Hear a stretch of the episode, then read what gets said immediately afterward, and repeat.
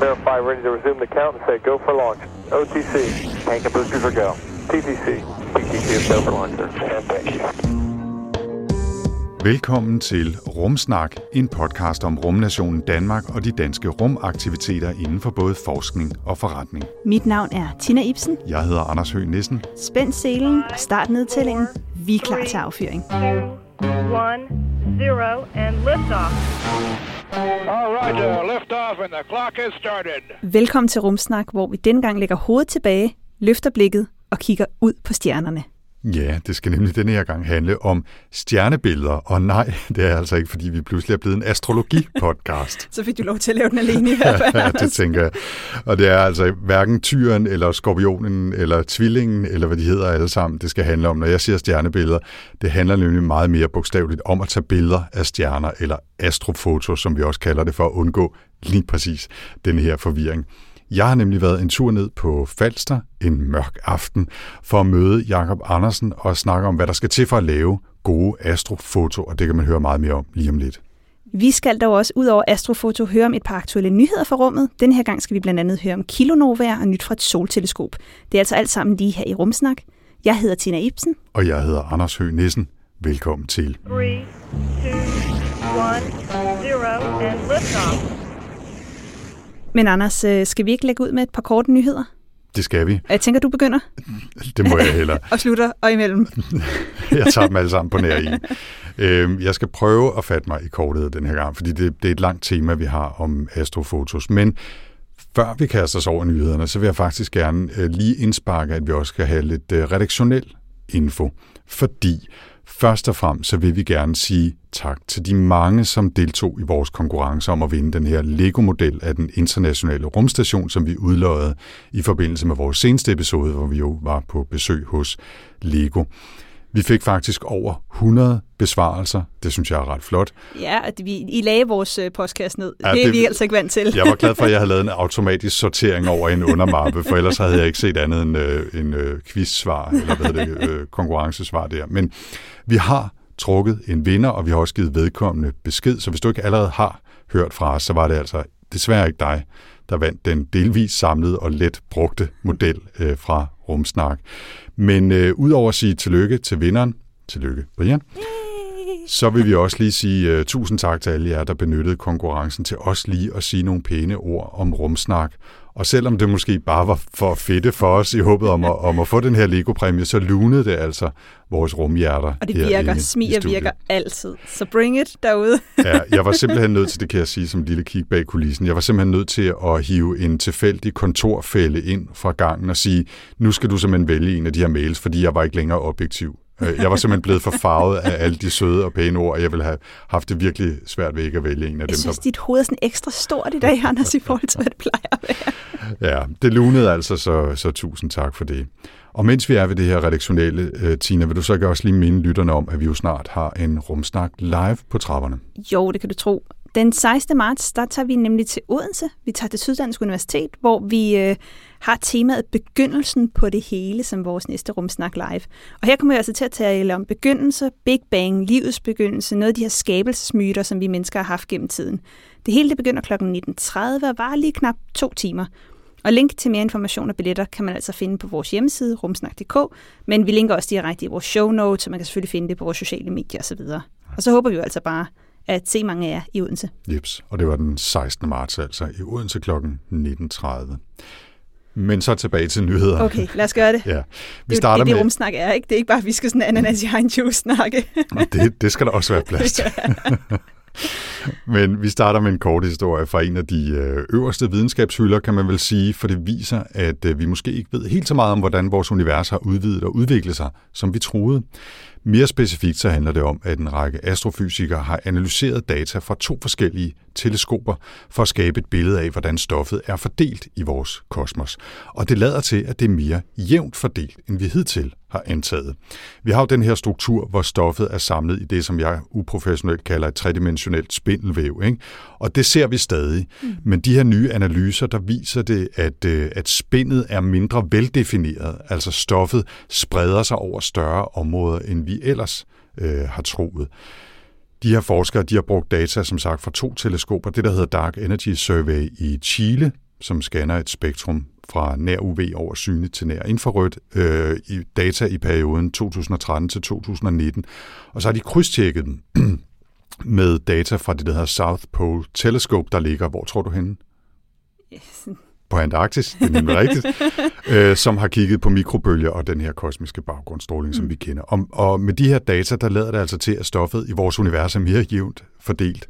Og selvom øh, forskerne så erkender, at det også kan skyldes, at vores instrumenter stadig ikke er tilstrækkeligt præcise, så øh, er det dog super interessant, synes jeg, at vores forståelse af, hvordan universet har udviklet sig, udvidet sig, og hvordan stoffet har, har fordelt sig, måske ikke er helt korrekte, eller øh, hvad, fuldstændig endnu i hvert fald. Jeg elsker den der slags øh, historier, hvor vores grundlæggende forståelse af nogle ting faktisk bliver udfordret lidt. Ja, og det er jo det, der er meget med mørk stof og mørk energi. Ikke? Altså, det er jo de her to ting, der har enormt stor indflydelse på kosmologien, altså udformningen af det store univers. Mm. Øhm, og det, man jo har med mørk stof, det er jo alle de her altså, simulationer, som vi også har haft inden før, altså om hvordan stoffet har fordelt sig.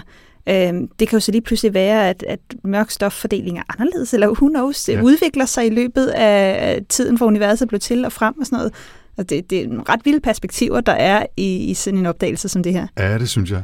Og hvis jeg lige må snuppe en kort historie mere, før du også får lov til at sige noget mere, Tina, Okay, så, Anders. så øh, fordi den er også fra afdelingen for, for opdagelser, som lidt går imod det, vi ved, eller troede, vi, vi vidste. Ikke?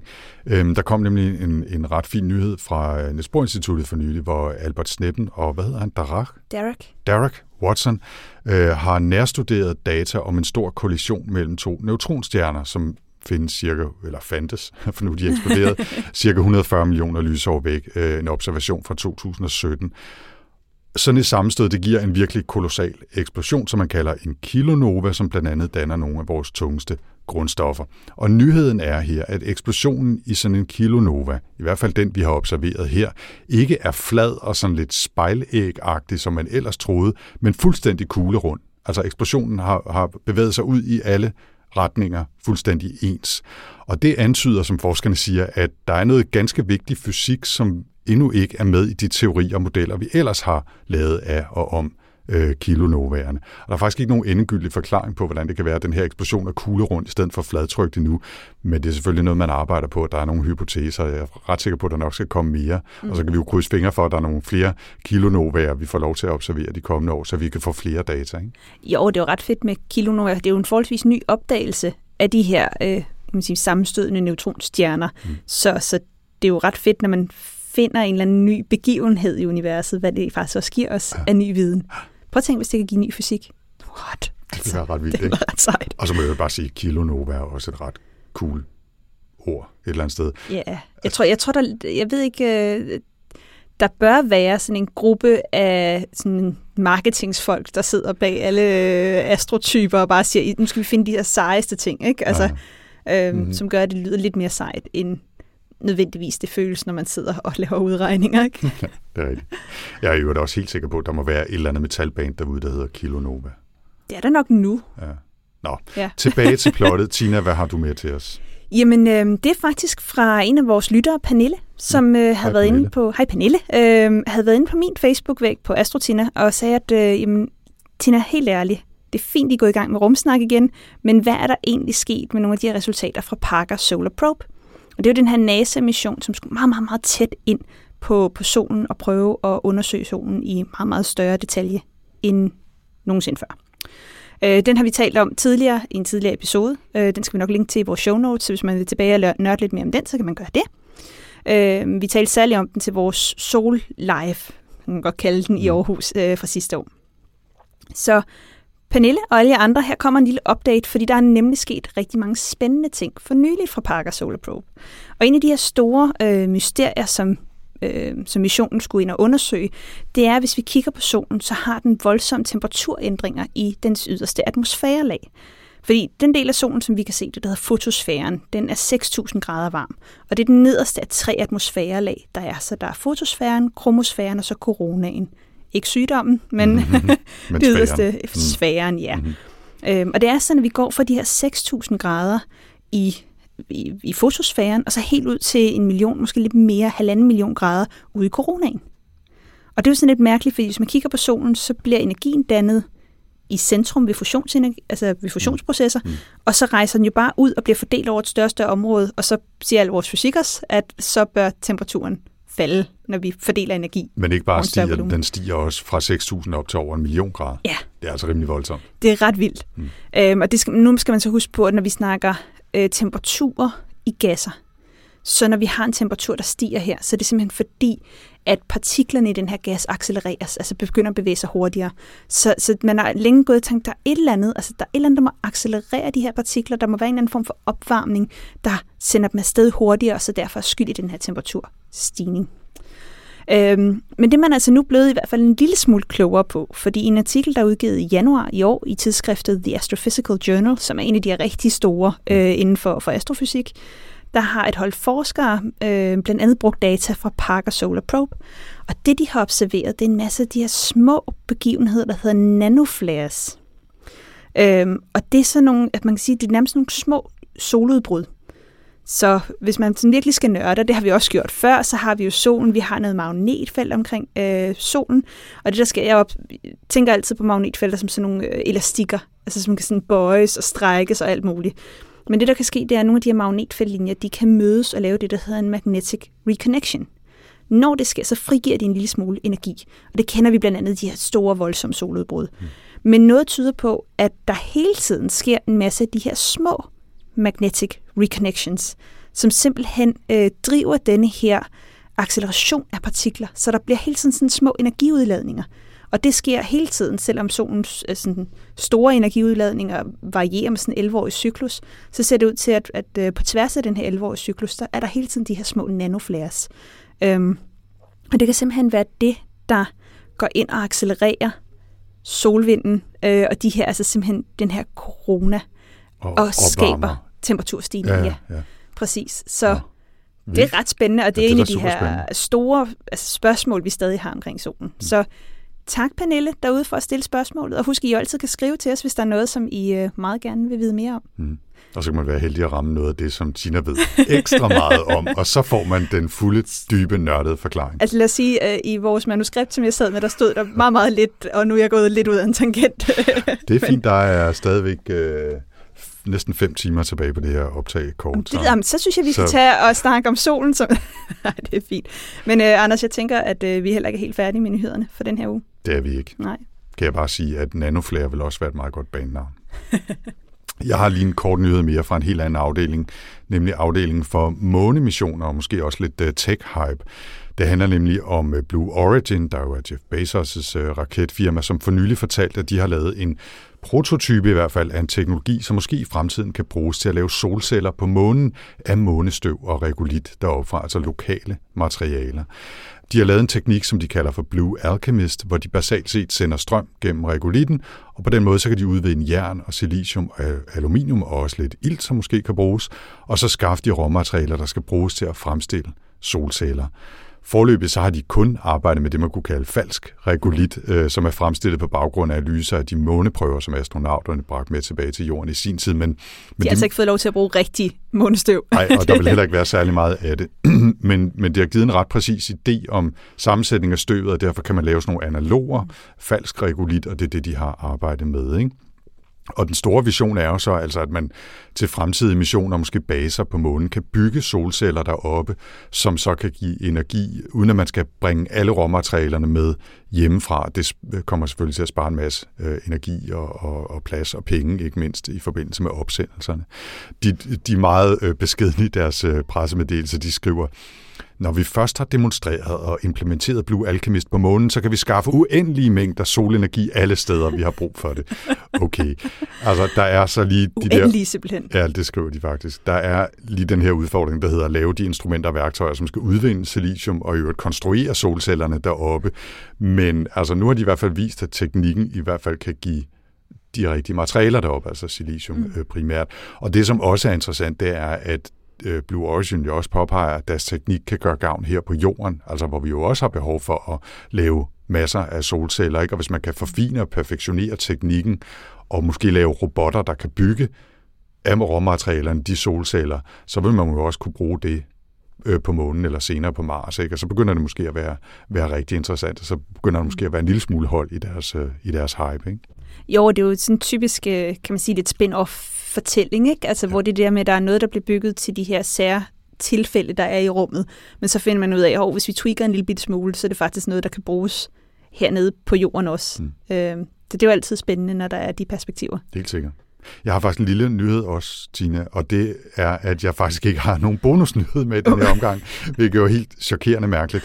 Men jeg kan så afsløre, at der alligevel på en eller anden måde er en bonus fordi vi linker til de tre astrofotos, som bliver resultatet af min tur til Falster, som vi skal høre om lige om lidt. Og dem kan man altså finde via links i vores show notes til den her episode. Så lidt bonus er der alligevel. Altså, jeg er, jeg er lidt urolig for dig, når du laver en bonusnyhed over at sige, at der ikke er en bonus. altså, derude vil I ikke alle sammen være søde og høre om Anders er okay, for jeg er ikke helt sikker. Okay, it's a nice ride up to now. Nå, så er det også blevet tid til dagens tema, og det handler som nævnt den her gang om astrofotos og om at tage billeder af stjerner. Og det er faktisk et tema, som har været ret lang tid undervejs. Ja, jeg var faktisk lige inde og tjekke min mail, inden vi gik i studiet, og det er over to år siden, at vi første gang skrev sammen med Jakob Andersen fra Clear Sky Astrofoto, som vi skal møde lige om lidt. Men så kom der først noget corona i vejen, og så var det sommer, og der var alt for meget lys til at tage gode stjernebilleder, og så var der det ene, og så var der det andet, og vi skulle helt frem til slutningen af januar her i år, altså for øh, cirka en måned siden i talende stund, før det lykkedes mig at mødes med Jakob. Og det var altså efter, vi havde lavet og aflyst aftaler, både i slutningen af november og i løbet af juleferien. Fordi det er jo noget med, at det skal helst være relativt mørkt, og det skal også være godt vejr, det skal være skyfrit, og der skal ikke være for meget måne, osv. osv. Men det lykkedes altså i slutningen af januar, næsten, som vi skal høre. I hvert fald så tog jeg en hel masse tøj på og en mikrofon under armen og tog toget ned til Nykøbing Falster for at se på stjerner i nogle timer en frostkold aften nede ved vandet. Men jeg kan lige så godt som antydet afsløre på forhånd, at værguderne ikke var med os. Så da Jakob og jeg endelig mødtes, selvom vi selvfølgelig havde tjekket med DMI og adskillige håndfulde andre forskellige værtjenester, der alle sammen lovede opklaring og klar himmel, så blev det overskyet. Uh, Hele aften. Jamen, det er bare Danmark i nødskal, det, det der, var ikke? så irriterende. Jeg så simpelthen ikke en eneste stjerne på hele den der tur, og vi fik slet ikke den der fornemmelse af at stå i dybt mørke og opleve Mælkevejen som sådan et bånd hen over himlen. Til gengæld så blæste det mere, end de havde lovet, så det var også meget koldere, end, end jeg regnede med. Og man, man vil altså også kunne høre, at, øh, at der er noget vind i mikrofonen, og det beklager jeg rigtig meget, og det kommer jeg sikkert til at sige flere gange, også i løbet af optagelsen, men det irriterede mig virkelig. Jeg havde taget noget udstyr med til det, men så bare ikke nok, fordi det blæste meget mere, end jeg havde øh, fået at vide. Men Anders, for en gang skyld, så fik du jo lov til at komme ud og repræsentere Rumsnak helt alene, fordi at, øh, jeg kunne desværre ikke være med. Du, du gad ikke ud at stå i øh, lange underhylder tre timer på Falster, det er det, det handler om. Jeg er uddannet astrofysiker, jeg har stået rigeligt i lange underhylder og alle mulige mærkelige steder. Men øh, jeg blev dog rigtig glad for at se de her billeder, som Jakob fik lavet efter, at, øh, at du måtte komme hjem med en, med en lille forkølelse også endda. Ja, ovenkøbet, ja. Ja. Men øh, jeg glæder mig også til at høre lidt om, hvordan turen gik til Falster, hvor Jakob han fortæller meget mere om, hvordan man kan tage gode astrofotos og præsentere sig selv og de her værktøjer, han bruger. For det er faktisk også en af de ting, som I lyttere har skrevet til os flere gange, at I godt vil vide noget mere om. Så det kommer altså her. Hej Jakob. Hej Anders. Det er fantastisk at møde dig. Vi har jo talt om, at vi skulle mødes og lave astrofoto i hvad, to år eller noget af den stil. Ja, godt og vel. Det har taget længe. Og nu er jeg så endelig her i Nykøbing Falster. Hvor skal vi hen? Jamen, vi skal ud til Hasselø, og øh, der ligger der et område, hvor der er rigtig mange badebroer, som sådan ligger på ræde række. Og det ser næsten ud som om, de sådan rækker ud i sundet. Og der skal vi forhåbentlig fange dem og stjernerne henover. Lige talende stund, så er det småkøligt, og vi har begge to rigtig meget tøj på. Hvordan ser det ud med vejrudsigten i forhold til lige præcis at tage billeder af himmellegemer og stjerner? Altså lige nu der, der er det sådan lidt gråt i gråt, men øh, i aften der skulle det meget gerne blive rigtig pænt stjerneklart her, når klokken er 8. Og det betyder, at når vi kører ud til vores lokation, så starter vi med lige at sondere forgrunden, og muligvis tage nogle forgrundsbilleder med det samme. Det kan vi lige så godt. Og så når himlen kommer frem, så begynder vi at tage billeder af himlen.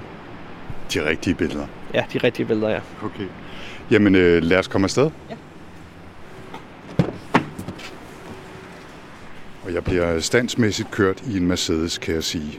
Men nu holder jeg så også en lille smule pause, indtil vi er kommet frem. 3, 2, 1, 0, and liftoff. Når vi så er alligevel. Øh, Jakob, hvad, hvad skal der ske, når vi kommer frem? Jamen, når vi kommer frem og lige får parkeret bilen, så den ikke generer andre, så øh, begynder vi faktisk at bevæge os ned mod de her bådebroer, eller badebroer, som det er. Og øh, så skal vi lige sondere terrænet lidt. Hvad, hvordan ser himlen ud, og hvordan ser det ud til at blive? Fordi hvis det er et kort vindue, hvor der er skyfrit, så skal der arbejdes hurtigt, og så er det faktisk det første, vi gør. Men hvis det er, som vi forventer, at der stadigvæk er lidt skyde nu, så begynder vi at tage øh, nogle forgrundsbilleder, som så senere skal blive en del af det her nightscape, vi skal ned og lave. Nu er vi faktisk ankommet. Vi er faktisk ved at være her. Jeg kan i hvert fald fortælle, at øh, der er mørkt uden for bilen. Og jeg synes, jeg synes også, jeg så en glimt af en stjerne eller to. Men øh, nu må vi ud og se, hvordan vejret er. Øh, de har som sagt lovet, at det skulle blive skyfrit lidt senere, eller i hvert fald klare op. Så vi håber, at, øh, at vi kan komme til at se nogle stjerner. Og ikke mindst, at Jakob kan komme til at tage nogle billeder af dem. Jamen, øh, lad os gå ud og se på det. Ja. Og øh, jeg kan lige fortælle også, at jeg har simpelthen så meget tøj på, fordi øh, Jakob advarede mig om, at øh, det jo er køligt herude i virkeligheden klokken øh, 7 en øh, sen januardag. Og øh, det er ikke fordi, det blæser voldsomt meget, men det, det blæser selvfølgelig lidt ind fra vandet. Så jeg har i hvert fald øh, dobbelt par sokker og lange underbukser og tre trøjer og to huer og to par vanter. Og så har jeg en halv kop kaffe med i min termokop, og så håber vi, at det går. Nu kan jeg ikke huske, om du har en pandelampe med. Det har jeg faktisk ikke, øhm, og jeg, jeg, tror- jeg har en lille lommelygte i min rygsæk, hvis det kan hjælpe. Jeg har en pandelampe til dig. Nej, hvor er det? Så har jeg en øh, lommelygte, der godt kan lave noget lys. Okay. Altså, hvis du øh, render over på den anden side af vandet her og blinker med den, så påstår jeg bare, at det er en stjerne. Ja. Ja. Men øh, der er en pandelampe til dig der. Yes. Men øh, nu går vi herude blandt, hvor folk de lægger deres både op om vinteren. Og det område her, det er et område, hvor folk de nyder at bade om sommeren, fordi vi, det er lige ud til Guldborgsund. Og Guldborgsund er meget lavvandet, det vil sige, at der skal ikke have været sommer særlig længe, før vandet er rigtig, rigtig dejligt varmt. Og så selvom at det er et sund, så er der faktisk rigtig lækker sandbund herude. Og øh, det vi er på vej hen mod nu, det er de badebroer, som vi skal til at tage et billede af. Og lige nu er der desværre stadigvæk overskyet, men øh, det betyder så, at så kan vi bruge tid på at tage den forgrund her. Og det gør faktisk heller ikke så meget, fordi når billederne skal laves, så skal forgrunden, den skal faktisk fritlægges for sig selv, sådan så man bagefter kan lægge stjernerne ind og sørge for, at det er det rigtige sted. Og hvis selve himlen på det her tidspunkt bare er grå i grå, så er det kun nemmere, når man skal fritlægge det endelige motiv. Og jeg skal lige sige for en god ordens skyld, som man selvfølgelig kan høre, så er vi udenfor. Det blæser ikke voldsomt meget, men det blæser en lille smule, og jeg beklager på forhånd, hvis der kommer lidt øh, vindsus i mikrofonen. Jeg har en stor pels på mikrofonen, så jeg gør mit bedste, men jeg kan altså ikke garantere, at man ikke kan høre, at vi er ude i virkeligheden. Og så skal jeg også lige have vanter på. Det er i hvert fald et plus. Ja, det er... Så før vi øh, præsenterer dig ordentligt, Jacob, og det skal vi selvfølgelig nok komme til, så fortæl mig lige igen øh, det her med, øh, vi tager nogle forbilleder, og så tager vi nogle rigtige billeder. Ja. Det handler om, at vi skal lave det, der hedder et nightscape. Og et nightscape er en, hvad skal man sige, det er et billede, som skal vise, hvordan landskabet ser ud om natten med stjernehimlen henover, forudsat at dine øjne er perfekt nattetilpasset. Og det betyder, at vi skal gøre brug af, at kameraet har den her evne, at det kan langtidseksponere, sådan så det kan samle det her meget, meget svage lys. Og på den måde lave et billede, vi visuelt kan se på for eksempel et print eller en computer, som så viser os, hvordan landskabet ser ud om natten. Og for at det kan lade sig gøre, så skal man faktisk tage en forgrund, og man skal tage det, man, ja, som jeg kalder en himmelgrund. Fordi forgrunden er jo statisk, for det meste i hvert fald, og der har man masser af tid til at tage et billede. Det vil sige, der har man kontrol over det hele. Men når man så skal tage et billede af stjernerne, og det skal være et rigtig, rigtig godt billede, så skal man jo også bruge tid på at samle det her svage lys. Og det betyder så, at det svage lys, det skal jo følges, fordi at himlen den bevæger sig jo hen over hovedet på os, fordi at jorden roterer.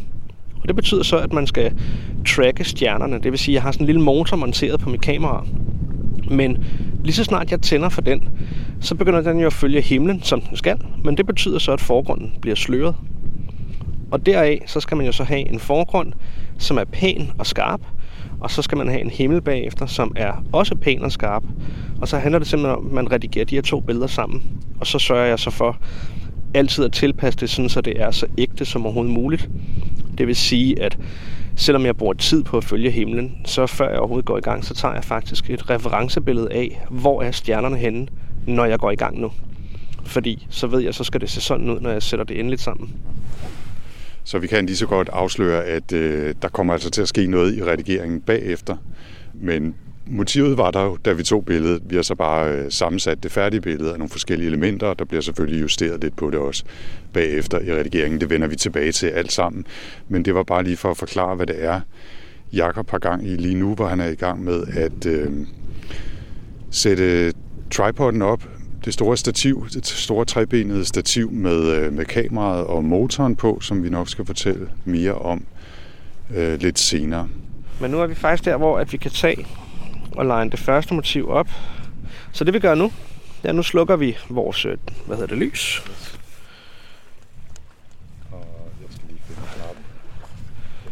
Sådan der. Og nu skal vi se en gang. Så tager jeg her, så tager jeg lige og stiller et ur. Og nu er det jo sådan i baggrunden, at der er et hus her, som har det helt store julelys tændt stadigvæk. Og det betyder selvfølgelig også lidt, at der vil kunne komme noget lys kastet af af det på motivet. Men øhm, nu ser vi lige, hvad det kan det her, når vi har taget et to billede. Det jeg gør nu, det er, at jeg trykker på timeren. Og sådan der. Så står vi sådan set Du bare og venter. at den åbnede. Og så om lidt, når min alarm, eller om to minutter, når min alarm den ringer, så øh, hvad hedder det, trykker vi på udløseren igen. Og så har den taget billedet. Og så får vi så at se, om det område her, om der er for meget lysforurening for de huse her. Fordi lige nu er klokken jo kun 7-8 stykker. Og normalt, når jeg tager de billeder her, så er klokken jo 1-2 om natten. Hvor at, øh, de fleste er jo gået i seng. Og så har man ikke den slags udfordringer. Øh, selvfølgelig stadigvæk med gadebelysning inde i byerne. Men, øh, men hvad hedder det ikke ellers? Altså, så kan det, man gerne arbejde med det, selvom man er så tæt på byen.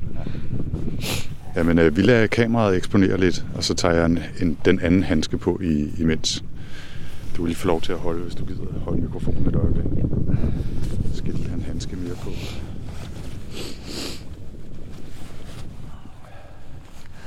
Hov, Nu sker det var lige alarmen. Det var to minutter. Det var to minutter. Og nu kan du se her, der er masser af lys. Så det kan godt være, at vi faktisk skal skrue lidt ned for den tid, at vi i virkeligheden bare skal eksponere et minut. Er der kommet meget lys fra, øh, fra huset? Der kommer rigtig meget Op lys fra det hus her. ja. Den ligner faktisk næsten dagslys. Så hvad hedder det, der tager vi lige et til. Vi prøver igen. Okay, it's a nice ride up to now. Vi skal også høre, hvem du er, Jakob. Øh, hvem er du? Jamen, jeg hedder Jakob, øh, Jakob Andersen, og jeg er, hvad hedder det, astrofotograf. Og det betyder, at jeg tager billeder af nattehimlen. Og det gør jeg faktisk øh, i alle de vågne timer, jeg kan slippe afsted med det. Det gør jeg både af nattens landskaber, og jeg tager af solen og månen, og øh, hvad hedder det, det dybe rum. Og lige for tiden, der arbejder jeg benhårdt på at lave så meget materiale, jeg overhovedet kan slippe afsted med. Med landskabsbilleder, med forskellige motiver. Fordi at øh, jeg har udgivet en bog, der hedder Himlen set fra jorden. Og den her viser blandt andet lidt landskabsbilleder, men den er primært centreret omkring galakser og stjernetog og solen og månen. Og jeg har en lille ambition om, at øh, nu kunne jeg godt tænke mig at lave en, hvor at det var landskaber, der havde fokus. Du har et, øh, et firma, der hedder Clear Sky Astrofoto, er det rigtigt? Ja, det har jeg. Og øh, det er forhåbentlig det, som øh, på et eller andet tidspunkt skal blive min faste levevej. Det er et firma, hvor jeg beskæftiger mig med at komme ud og holde foredrag og fortælle om, hvad jeg går og laver. Men det er også et firma, hvor at jeg hvad hedder det, sælger billeder til firmaer, men også private. Så hvis man vil have for eksempel den fantastiske nattehimmel hen over et landskab, man måske kender, eller det dybe rum, hvis man er fascineret af det, så kan man faktisk købe billederne af mig. Hvad, hvad er din baggrund, Jacob? Min baggrund, den er sådan lidt kompliceret, øh, som de fleste snakker af. Aha. Men jeg har, hvad hedder det, vokset op øh, noget af min ungdom i Saudi-Arabien. Og øh, det har gjort, at jeg har jo siddet ude i ørkenen i, i de her meget, meget mørke nætter, og ikke haft andet at lave end at kigge op på stjernerne. Altså vi snakker 1980'ernes Saudi-Arabien. Der var ikke så meget iPad eller, eller telefon eller noget af den stil. Aha. Så jeg har haft øh, rig mulighed til at nyde naturen. Og så, hvad hedder det, har jeg egentlig altid haft sådan en fascination af, hvad skal man sige, hvordan fotografier kan vise sådan en lille verden. Altså du, ved, du kan fange en verden og fastholde et øjeblik i tiden. Der jeg altid synes var dybt fascinerende. Så jeg er faktisk oprindeligt uddannet grafiker. Men det er ikke noget, jeg bruger min tid på eller lever i den forstand nu. Øh, jeg er faktisk faglærer på en teknisk skole, hvor jeg lærer unge mennesker at lave bil. Øh, det er det, hvad skal man sige, der giver brød på bordet, indtil videre i hvert fald. Og så øh, om aftenen om natten, så dyrker du den passion, der hedder stjerner og stjernebilleder. Ja, øh, det kan du bande på. Det gør jeg faktisk så, så meget, som jeg overhovedet kan slippe afsted med. Hvornår sover du? Aldrig. Du sover i sommerhalvåret, så er det det. Ja, altså jeg, jeg, en gang imellem så driller jeg joker lidt med, hvor jeg siger, at søvn er dybt overvurderet. Men alle har jo en grænse. Ja. Men for mit vedkommende, der, hvad hedder det, så længe jeg får mine tre timer, så er jeg funktionel, og så er jeg i gang. Okay. Øhm, og jeg sover sjældent meget mere. Der, der er jeg så helt i den anden grøft. Jeg, jeg har det bedst, hvis jeg sover et sted mellem 7,5 og 8 timer. Ja, okay. Så fungerer jeg bedst. Men så får du ikke udnyttet det fulde døgn. Ja, det, med mindre at det at sove er at udnytte det. Sådan kan man jo også se på det, ikke? Det er selvfølgelig rigtigt. Ja. Men altså, jeg vil sige, øh, hvad hedder det, altså, der er der nogen netter, fordi lige nu, som, som vi har snakket om lidt om før, så er der jo overskud lige nu, og vi skal over vente på, at det bliver klart. Men nogle gange, så i stedet for det her gråvejr dag efter dag efter dag, så er der nogle nætter, hvor at det er skyfrit og stjerneklart dag efter dag efter dag. Og der kan jeg faktisk godt gå ind og blive lidt småstresset, fordi så ved jeg godt, at det eneste, jeg laver nat efter nat, det er at komme ud og samle alle de her øh, informationer med, med data fra himlen. Øhm, men det er jo selvfølgelig også fordi, at når vejret er så notorisk dårligt, som det jo oftest er i Danmark, så gælder det altså om at slå til, når, når, når, det, når det gør sig. Klart. Ja. Ja, når chancen er der, så skal Ja. man slå til. Five, four, three, two, one, zero, and liftoff. Jakob, nu er vi jo allerede, øh, som vi har hørt, gået i gang med at, at tage nogle af de billeder, vi skal bruge til at lave det endelige resultat, hvis ellers vejret øh, vil, som vi gerne vil. Så vi har købt os lidt tid, lidt ventetid til at snakke lidt mere om det udstyr, som du allerede har fortalt en lille smule om. Ja. Kan du ikke prøve at gennemgå, hvad det er, du har stående her? Jo, men altså foran os her, der står der en, øh, en trefod, som man på engelsk kalder for en tripod. Og øh, det er jo i bund og grund bare tre ben, som udgør basen for det, som skal holde kameraet. Men den tripod her, den er lavet af aluminium, og så er den stadigvæk med nogle meget, meget kraftige ben. Og det er fordi, at når jeg skal tage de billeder her, så er kravet jo, at kameraet skal stå fuldstændig perfekt stille i gerne flere minutter ad gangen. Og for at det skal kunne lade sig gøre, så skal stativet her altså være kraftigt og, og stabilt. Og det her stativ, det er altså bygget som en kampvogn. Så hvad hedder det, øh, selvom at, hvad skal man sige, stativet det fylder det tredobbelte af hele kamerasetupet, kameraet er jo en lille bitte i forhold til, så er det faktisk en nødvendighed for, at det kan stå stille nok til, når man bevæger sig ud rundt i landskabet. Men samtidig, så er det også igen, det er en trade-off, fordi du skal også have et stativ, der er let nok til, at du lige kan tage det hen over skuldrene og så gå tilbage.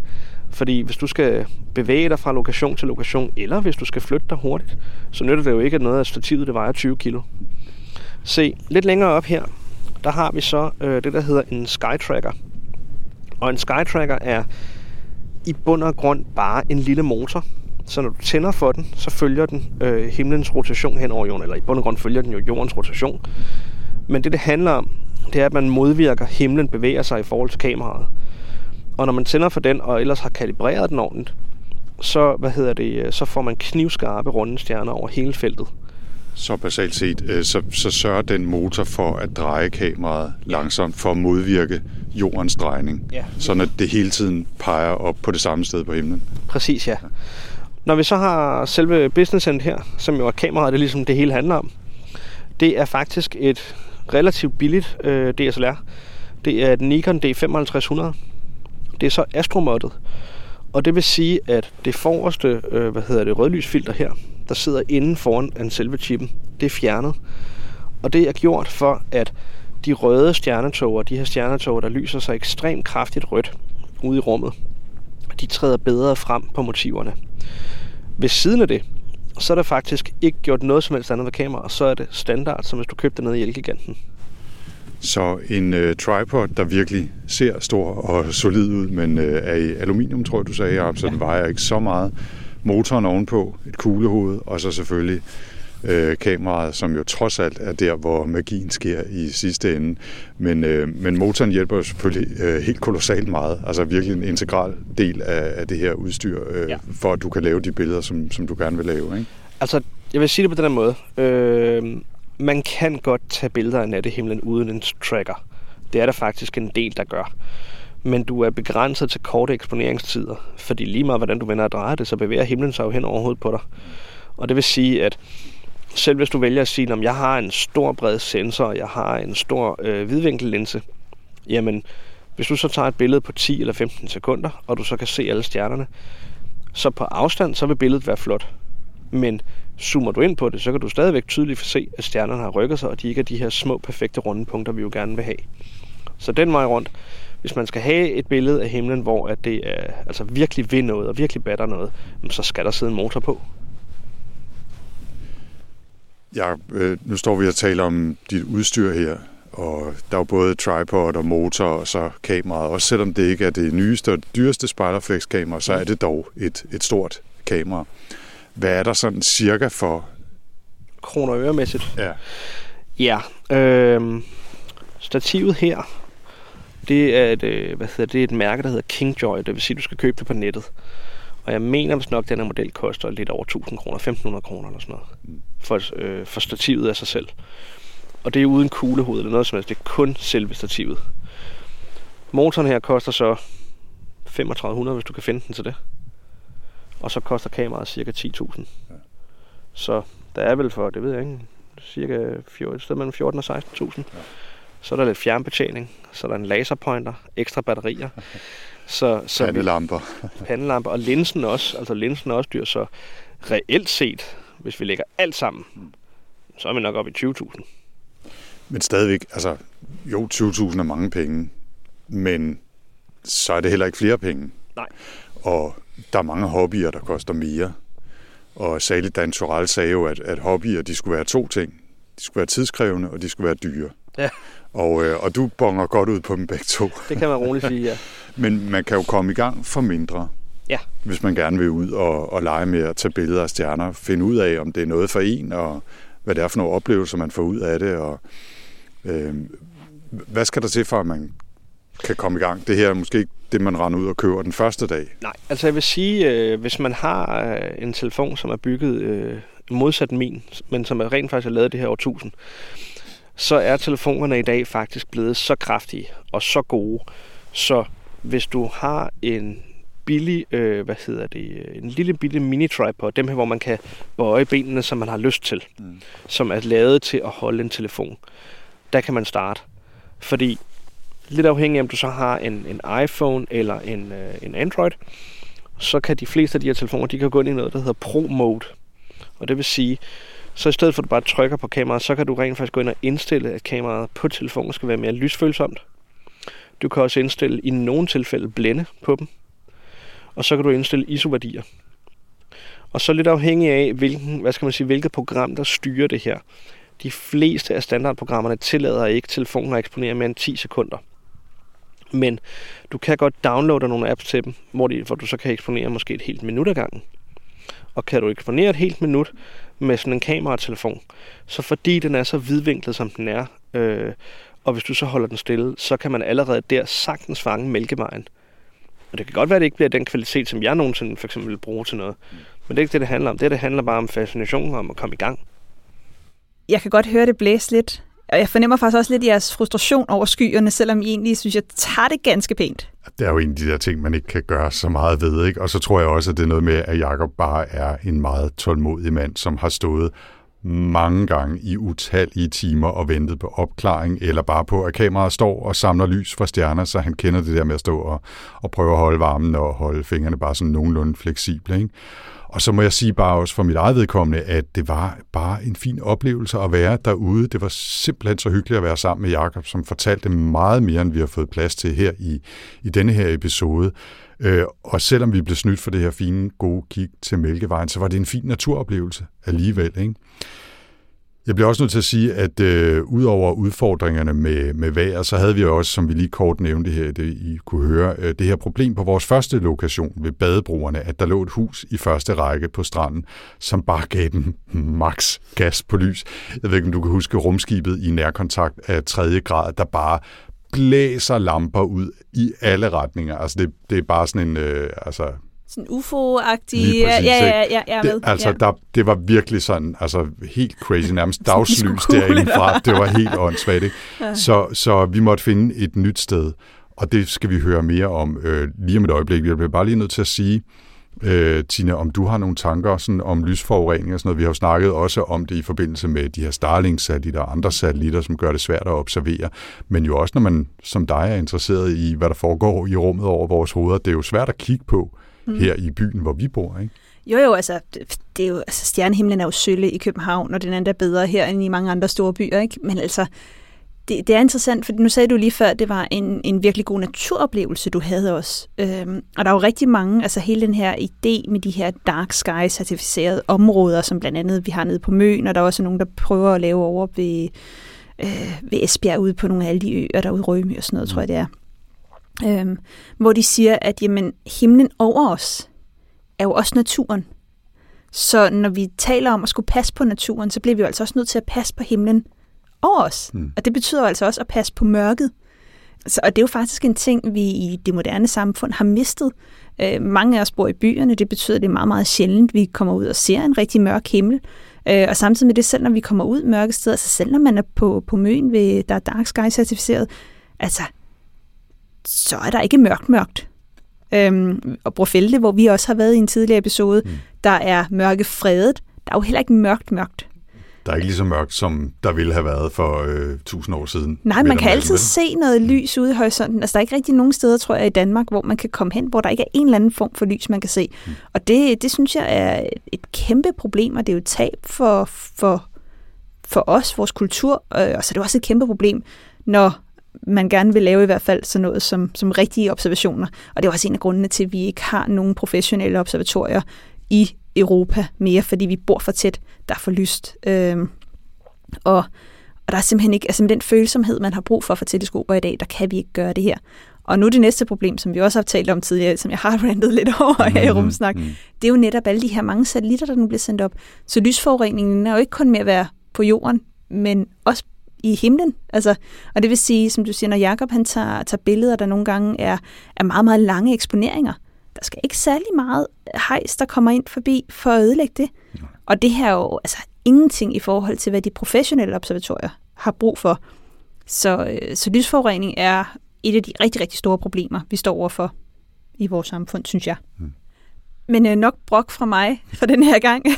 Lad os øh, vende tilbage til, øh, til turen til Falster og se, om det lykkes jer i det mindste at finde en lille smule læg dernede.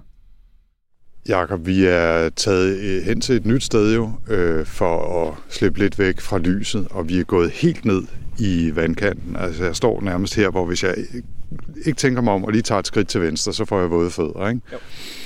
Det blæser stadigvæk, som man kan høre. Og øh, der er også stadigvæk skyer deroppe, men hvad, hvad, hvad skal billedet her bestå af, når du nu øh, tager en forgrund her?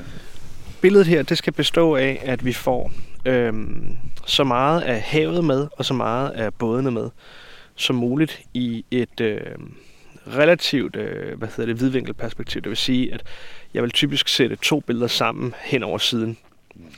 Og øh, billedet skal ligesom vise alt det fede, som Lolland og Falster har at byde på, hvis du kan forstå mig. Fordi jeg har i hvert fald en oplevelse af, at, at folk, som ikke har været hernede før, de tror, at når de kommer på, en, på Lolland og Falster, så kommer de i den grad på landet. Og det gør man naturligvis også. Men samtidig så har vi altså en moderne by med alle de faciliteter, vi har i alle andre byer. Og man skal ikke bevæge sig meget mere end 10 minutter uden for byen, så er man absolut på landet, ja. Men på den fede måde, hvis du spørger mig. Altså fordi, bare du har en bil, så tager det ikke mere end 10 minutter at køre derfra. Jeg, jeg synes faktisk, det sætter nogle tanker i gang også hos mig, også om, hvad kan man sige, det næsten lavpraktiske i det at tage astrofotos.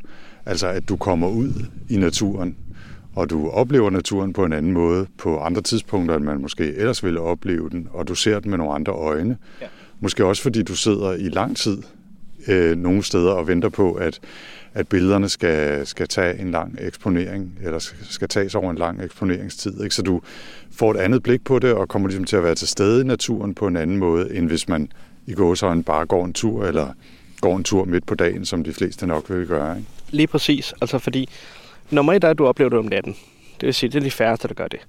Men det betyder også, at dine sanser, de ændrer sig jo. Altså din sansoplevelse ændrer sig, fordi at din krop er jo, eller hvad skal man sige, dit hoved og dit sind og din krop er jo, er jo konstrueret til at fungere om dagen. Og når vi så nærmer os natten, så hvad hedder det, så fordi at din, dit øh, primære, dit, din visuelle hjælpemidler, de forsvinder jo i bund og grund, så bliver du meget mere skærpet. Det vil sige, du hører, eller du oplever i hvert fald, at du hører bedre.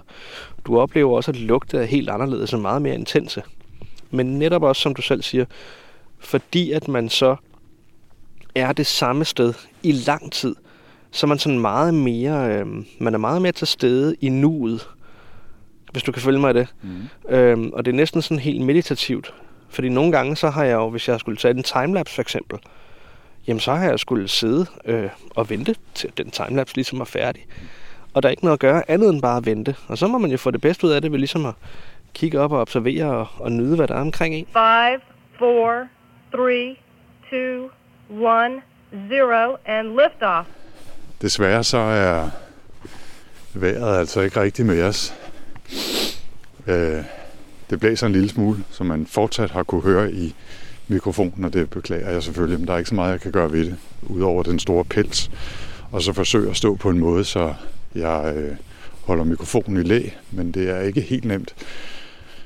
Og øh, der er i hvert fald slet ikke noget, vi kan gøre ved det her skydække, som har drillet os hele aften, og som fortsat driller os. Og jeg tror altså, medmindre jeg bliver hængende hernede hos dig til klokken 3 nat, så tror jeg altså ikke, det bliver meget bedre. Det ser ikke ud, som om der er opklaring på vej i hvert fald, og det havde de jo faktisk lovet skulle begynde allerede fra klokken 7, da jeg var hernede. Så jeg tror desværre, at, øh, at vi hænger på det her. Altså, øh, Søvn, det er overvurderet, har jeg sagt. det siger du jo ganske vist. Men øh, øh, jeg skal have min skønhedssøvn. Øh, altså det fantastiske ved det, kan jeg jo så sige, det er, at man får noget ud af at være her alligevel. Ja. Udover at det er hyggeligt at snakke med dig, og vi får en masse at vide om at tage billeder af nattehimlen og at være ude i naturen samtidig. Så er det også bare hyggeligt at øh, komme lidt på oplevelse. Og nu ved jeg godt, du, du gør det tit. For dig er det ikke så nyt, men for mig er det nyt at være ude klokken 9 om aftenen midt om vinteren i bælragende mørke, tæt på vandet og tage billeder. Okay, it's a nice ride up to now. Jakob, vi har fundet en, øh, ny lokation. Øh, hvor er vi havnet nu? Jamen, øh, nu er vi kommet forbi det, der hedder Haslø Shelterplads. Og det er, det er egentlig bare en grusvej, vi er gået nedad til, til vejs ende faktisk. Men det er en del af en, en rute, hvor man kan gå hele Haslø rundt, hvor der ikke er nogen bebyggelse. Og nu er vi så landet her, hvor at det ligesom er endestationen der, hvor hvis der endelig er nogen, der kører herned i bil, så det her det sidste sted, man kan komme hen til. Og nu ligger vi her, hvor der er nogle, eller står vi her, hvor der er nogle jagtbåde og et motiv ud over havet. Og for en gang skyld, så blæser det heller ikke fuldstændig vanvittigt. Det vil sige, at det burde være muligt at tage et motiv af de her både ud over havet, hvor at sivene er med, og de ikke bliver alt for sløret. Men det første, jeg lige gør mm. igen, det er, at nu tager jeg bare lige et lynhurtigt billede i en meget, meget høj ISO-værdi. For lige at sikre mig, der kan man nemlig se her, jeg var nemlig slet ikke, hvor jeg skulle være. Så vi skal lige have drejet det en lille bit smule. Sådan der. Og sådan der, så prøver vi det igen. Ja, så kan vi begynder vi at se noget af det. Drej lidt igen. Sådan der. Og du har et godt fodfæste, hvor du står henne, ikke? Yes, For lige om lidt slukker jeg lyset. yes. Og så er der nemlig mørkt. Hov, der. Og sådan der, og go. Så. Ah, så mørkt er så heller ikke. Og det øh, vi er i gang med her igen for lige at understrege processen i det, det er at tage de her forgrundsbilleder. Og så øh, i den bedste af alle verdener, så var vejret klart. Ja. Og så kunne vi tage nogle rigtige øh, astrofotos bagefter. Og så vil du sætte de to ting sammen til det endelige billede. Og måske vil du også kombinere flere billeder af forgrund og, og så videre. Men altså, øh, det, det er lidt det, vi er tvunget til at gøre på den her astrofototur. Det er at tage ikke særlig meget astro, men til gengæld en masse foto.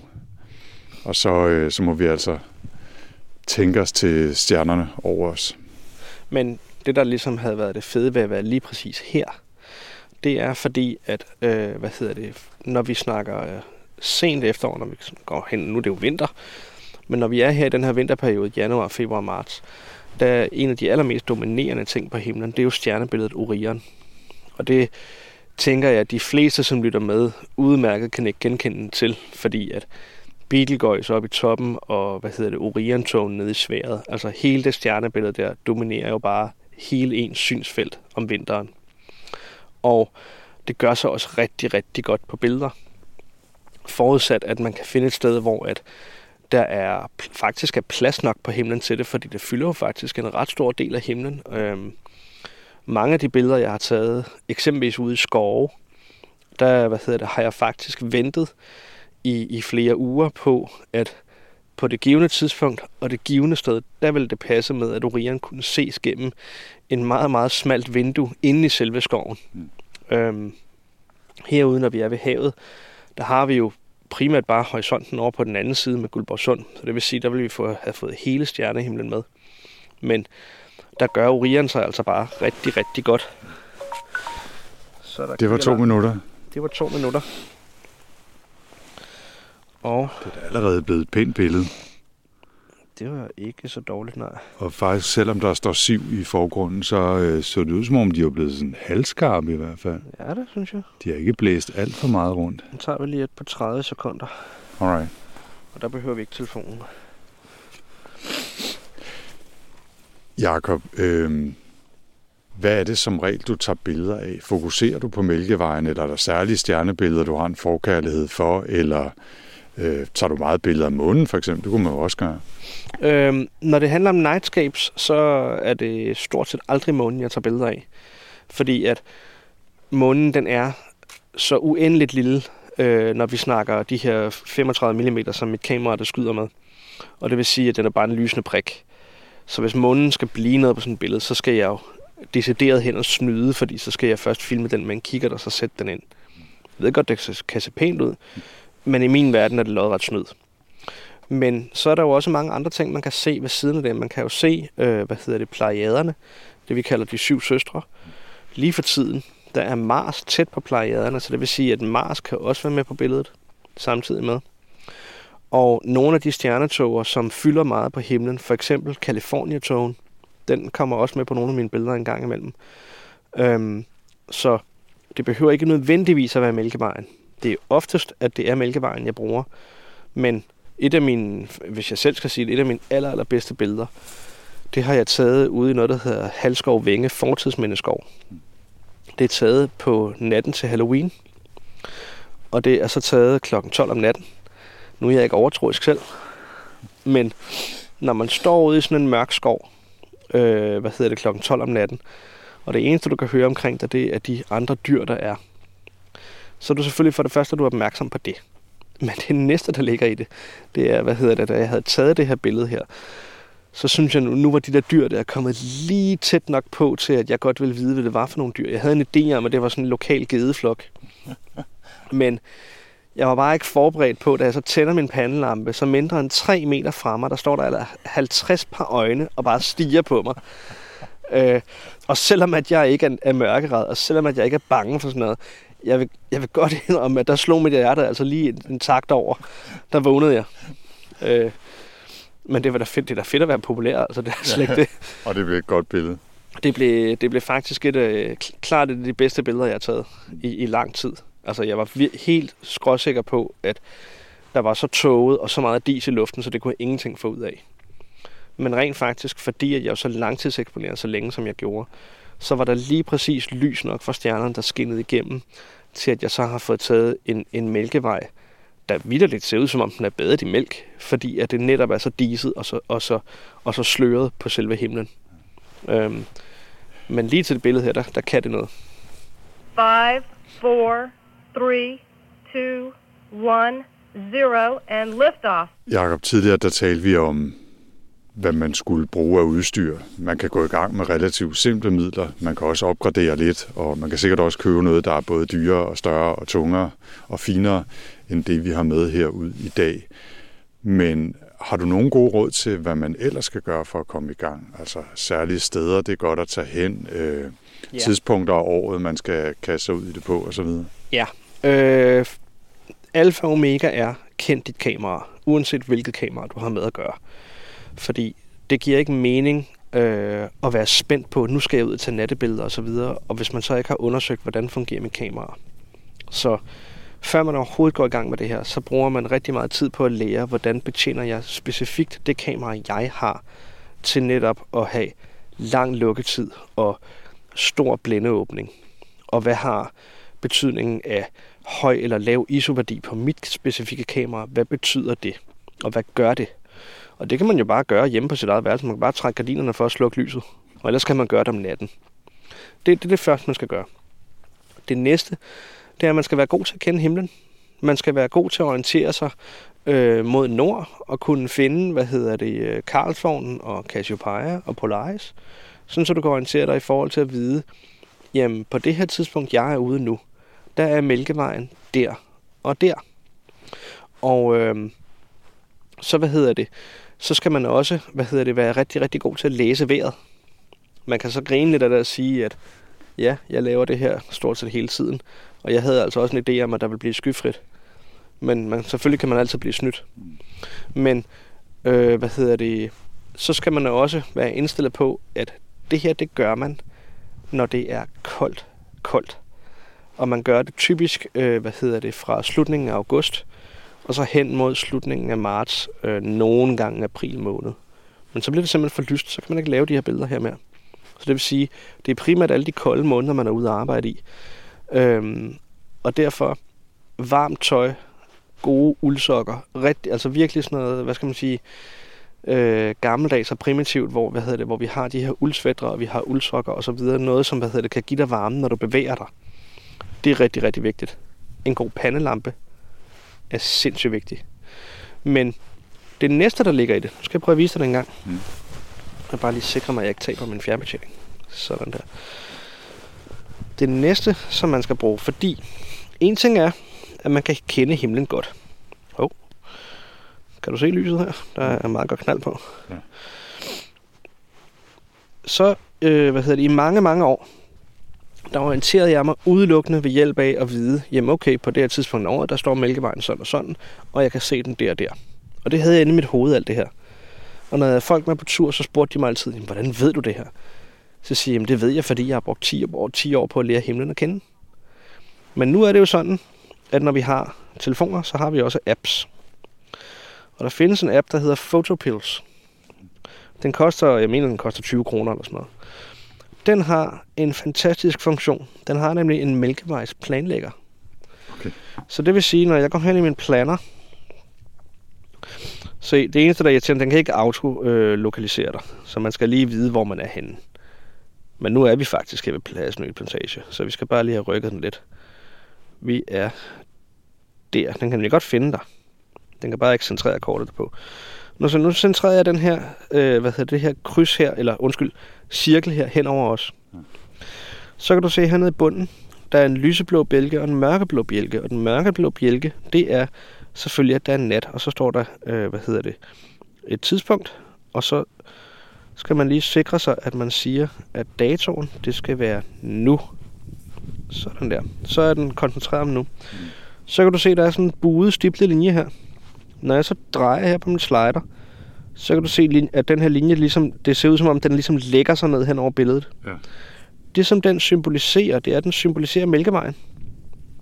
Så på den måde her, så kan du planlægge, at hvis du kører det her hen, så når klokken er halv tolv i aften, så når vi kigger derud, ja. ud over sundet, så kan du se Mælkevejen rejse sig som en lodret søjle. Og så senere i aften, hvis man er vågen på det tidspunkt, når klokken bliver kvart i tre, så ligger Mælkevejen næsten vandret hen over himlen fra, hvad hedder det, fra den ene ende til den anden ende ja. af det område her.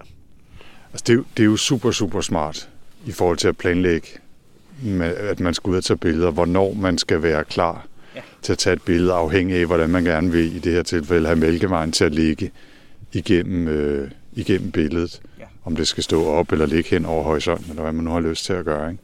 Det er jo super smart.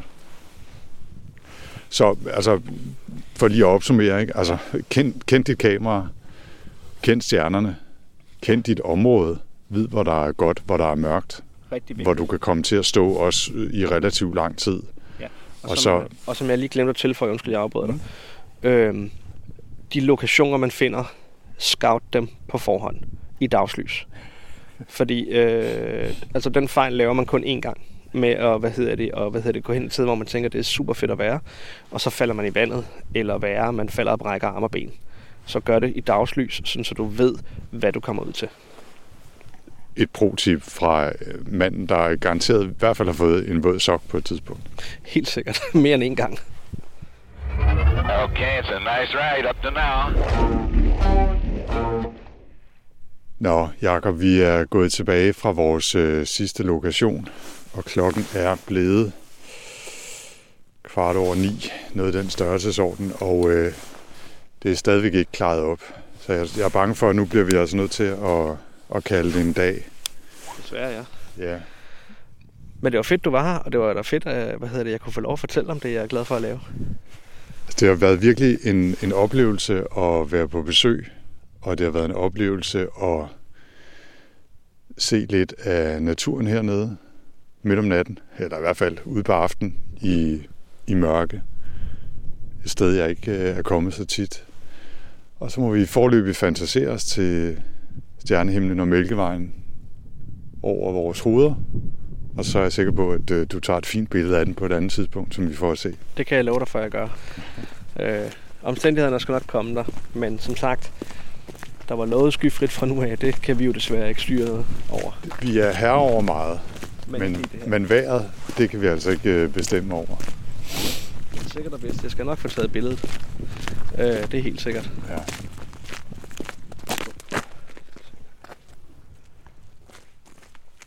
Ja, så gav vi altså op til sidst, Jakob og jeg, men som nævnt tidligere, så tog han faktisk en ny tur øh, en uge tid efter mit besøg på Falster, hvor han var noget mere heldig med vejret, selvom han så omvendt skulle ud og stå i kulden fra midnat til klokken 4 om morgenen for at få taget de her ekstra billeder, han skulle bruge, øh, dem som vi jo egentlig havde håbet på at tage, da jeg var der. Og jeg er selvfølgelig lidt ærgerlig over ikke at have været med på den ekstra tur, men jeg tror simpelthen, jeg var faldet i Guldborg Sund, hvis jeg skulle have været med der midt om natten. Jeg er simpelthen ikke vant til at, at klare mig med tre timers søvn og stå øh, ude i mørket klokken to, tre, fire stykker. Du er sådan lidt øh, tidlig i seng, tidlig op menneske, ikke? Åh, oh, det tror jeg. Ja. Ja, det er i hvert fald blevet på mine gamle dage. Anyway, øh, tusind tak til Jakob Andersen fra Clear Sky Astrofoto. Øh, og fra vores show notes, der linker vi til hans website selvfølgelig, hvor man kan læse meget mere også om hans udstyr, hans arbejdsproces og se øh, mange eksempler på hans billeder, og selvfølgelig også de billeder, som vi skulle have taget, da jeg var der, og de er altså blevet rigtig fine. Okay, it's a nice ride up to now. Og med det er Rumsnak landet for denne gang. Hvis du vil vide mere om de ting, vi har talt om i den her episode, så skal du som sagt huske at tjekke show notes til podcasten, hvor vi linker til meget mere information, både om nyheder og om astrofoto. Og så vender Rumsnak selvfølgelig tilbage om 14 dage igen, og næste gang der får vi besøg af Bitten Guldberg, der netop har modtaget en Willem Young Investigator Award til at arbejde med de såkaldte Starburst-galakser i det unge univers. Og det glæder jeg mig til. Det bliver super spændende. Hvis man i mellemtiden gerne vil vide mere om rumsnak, så kan man finde os på Facebook, på Instagram og på LinkedIn. Og man kan også læse mere om os på vores egen hjemmeside på rumsnak.dk, hvor vi også har vores lille butik med Rumsnak merchandise. Hvis man har spørgsmål eller kommentarer til os, så kan man sende os en mail til info eller man kan selvfølgelig skrive til os på vores sociale medier. Vi tager altid meget gerne imod input og idéer, og husk også, hvis du synes, det har været spændende at lytte til Rumsnak, så er du meget velkommen til at dele med familie, venner og andre nysgerrige. Rumsnak er støttet af Novo Nordisk Fonden og bliver produceret af Podlab. Jeg hedder Anders Høgh Nissen. Og jeg hedder Tina Ibsen. Tak for denne gang. Thank you.